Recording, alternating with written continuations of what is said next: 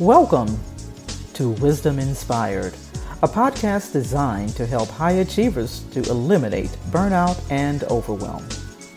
Now let's prepare to open our hearts, our minds, and our notebooks to receive today's wisdom. Us here at Wisdom Inspired, we truly do appreciate you guys. Um, as you know, we're transparent. We do real life here. I'm sorry about the phone ringing in the background, but we're getting started this morning. So uh, let me go ahead and jump right into today's topic because I might be a few minutes over. I hope I don't, but I really want to jump into this really, really well. So, today's topic is accountability requires transition. Accountability requires transition. So, stay with me because I'm going to take you on a little journey here. So, we talked about commitment and how commitment births accountability, right? We talked about commitment and the difference between commitment and attachment, and how uh, sometimes we can get lost in that, thinking that we're actually committed to something that we have passively attached ourselves to. Um, that commitment requires an active decision, whereas uh, attachment is something that happens passively. But today, I want us to understand that a lot of times when we think of accountability, we tend to lean towards compliance, meaning that we're willing to comply with a certain thing because I'm willing to do what you tell me to do so I, I can be accountable for what you told me. Those types of things, right? And that's okay to an extent. But compliance is not commitment. It's not to comply with something, and it's often disguised as commitment because they say, I'm committed to doing what you told me. But if you listen to what I just said, compliance means somebody has to give you the blueprint. Commitment says you've created the blueprint. You know what's true to yourself. You know who you are. You know what you're willing to do and you know what you're willing not to do. Compliance says I'm willing to please other people for a period of time. Compliance doesn't last long, and compliance will never, ever give birth to accountability. It won't. Because compliance really depends on accountability for it to even be effective, right? So that means you have to know that you're going to be accountable to somebody for a particular set of rules or description. And so now you're being held accountable by that individual. It's not accountability coming from within yourself. It's not accountability that is even supporting what's important to you. So that fuel from compliance can be a dangerous thing. And so compliance is more like a change, right? It says, I'll change my habits so that I can comply and be accountable to you for what you've asked. But transition is where commitment comes. Because it's going to take you deeper to where what is it that is important to me that I need to transition in my behavior. So let us look back at the story I shared a few days ago where we talked about King David as the example with this accountability and how it showed up in his life, right? In that story, we understand that King David didn't stop at change, which is an external thing, a thing that has to do with your behavior and your actions, because the definition of change says to make or become different. Uh, the Latin word is cambiare is C A M B I R E, which means to barter. So there's something in exchange. I'm willing to give up this for that. So it's really surface based. But in that story with King David, we can see he had a transition when accountability showed up. See, he immediately said he was willing to go through the process or the period of changing from one state or condition to another. That's transition. So, as leaders and high achievers, we have to be clear that we can change our actions but if there is no transition, there is no commitment. We are only following compliance. So, real accountability is going to actually test to see if you're complying with something or is it really a commitment. Because the compliance says I only go but so far with you. I'm I'm only gonna do this because it's from eight to eight eight to five. That's what you told me to from eight to five. After five, I care less about you.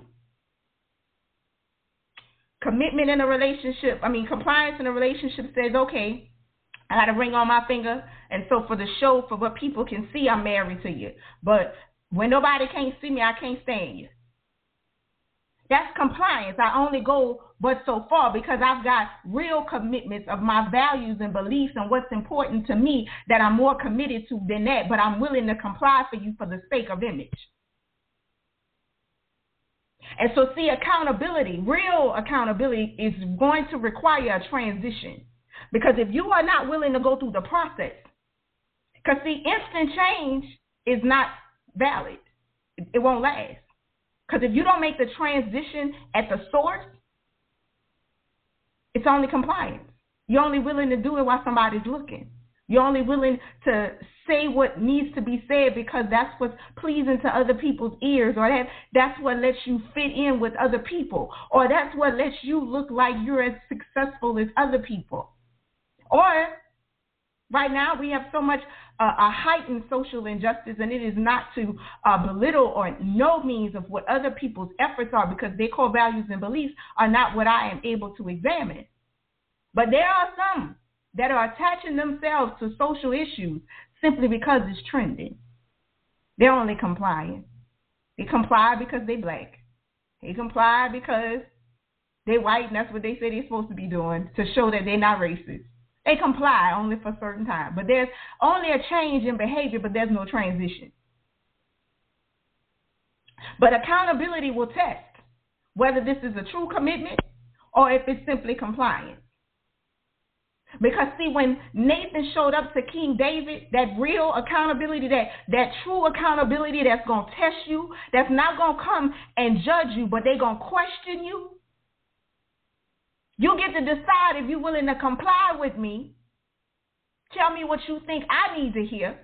Or if you really are committed and you're willing to make a transition go through the process. If we follow the story of King David that goes on from where he was confronted with accountability, he actually went through a process of transitioning his heart. He went through a process of transitioning his condition and his state of being that had brought him to that place where accountability had to check him.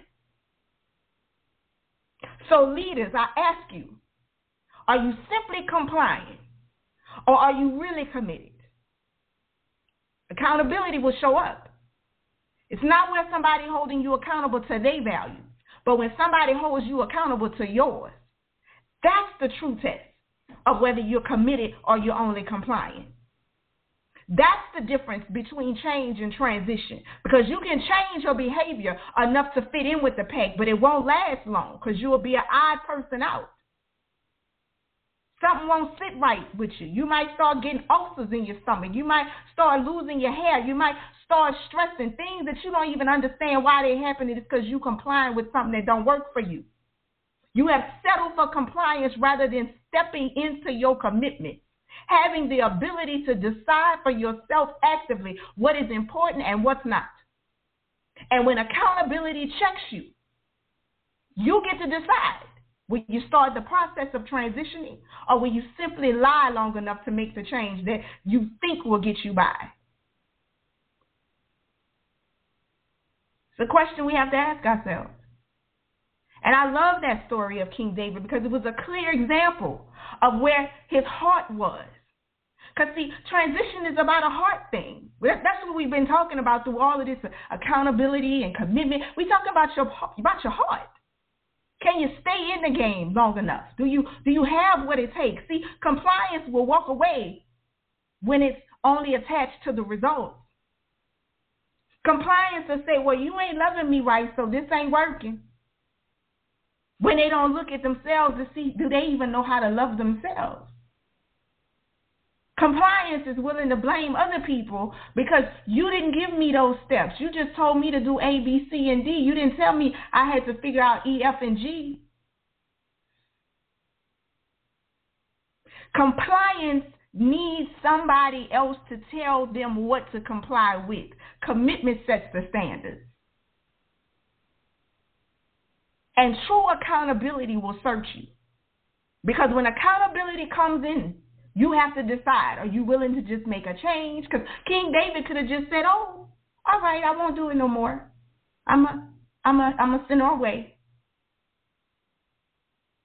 And then when the consequences came, he could have blamed everybody else. He could have blamed somebody else for it because he was king. Was he? he was the highest of the height. Right? But he took a, a turn for transition because he knew that when he had a change of heart, there would still be reminiscences of damages of what he had done. He was willing to sacrifice the loss of the child that came from his mistake, his his his his poor choices. He had to ride that out. He had to go through that process.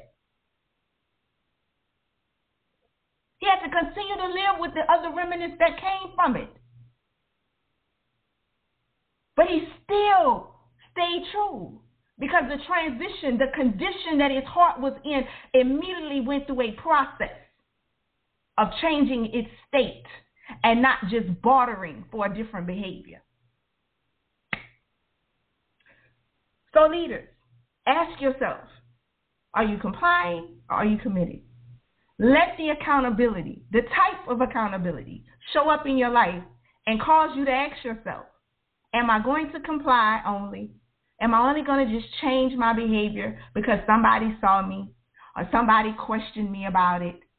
Or am I really going to go deep into a transition and allow myself to search within myself? Where did I lay aside my power and my peace?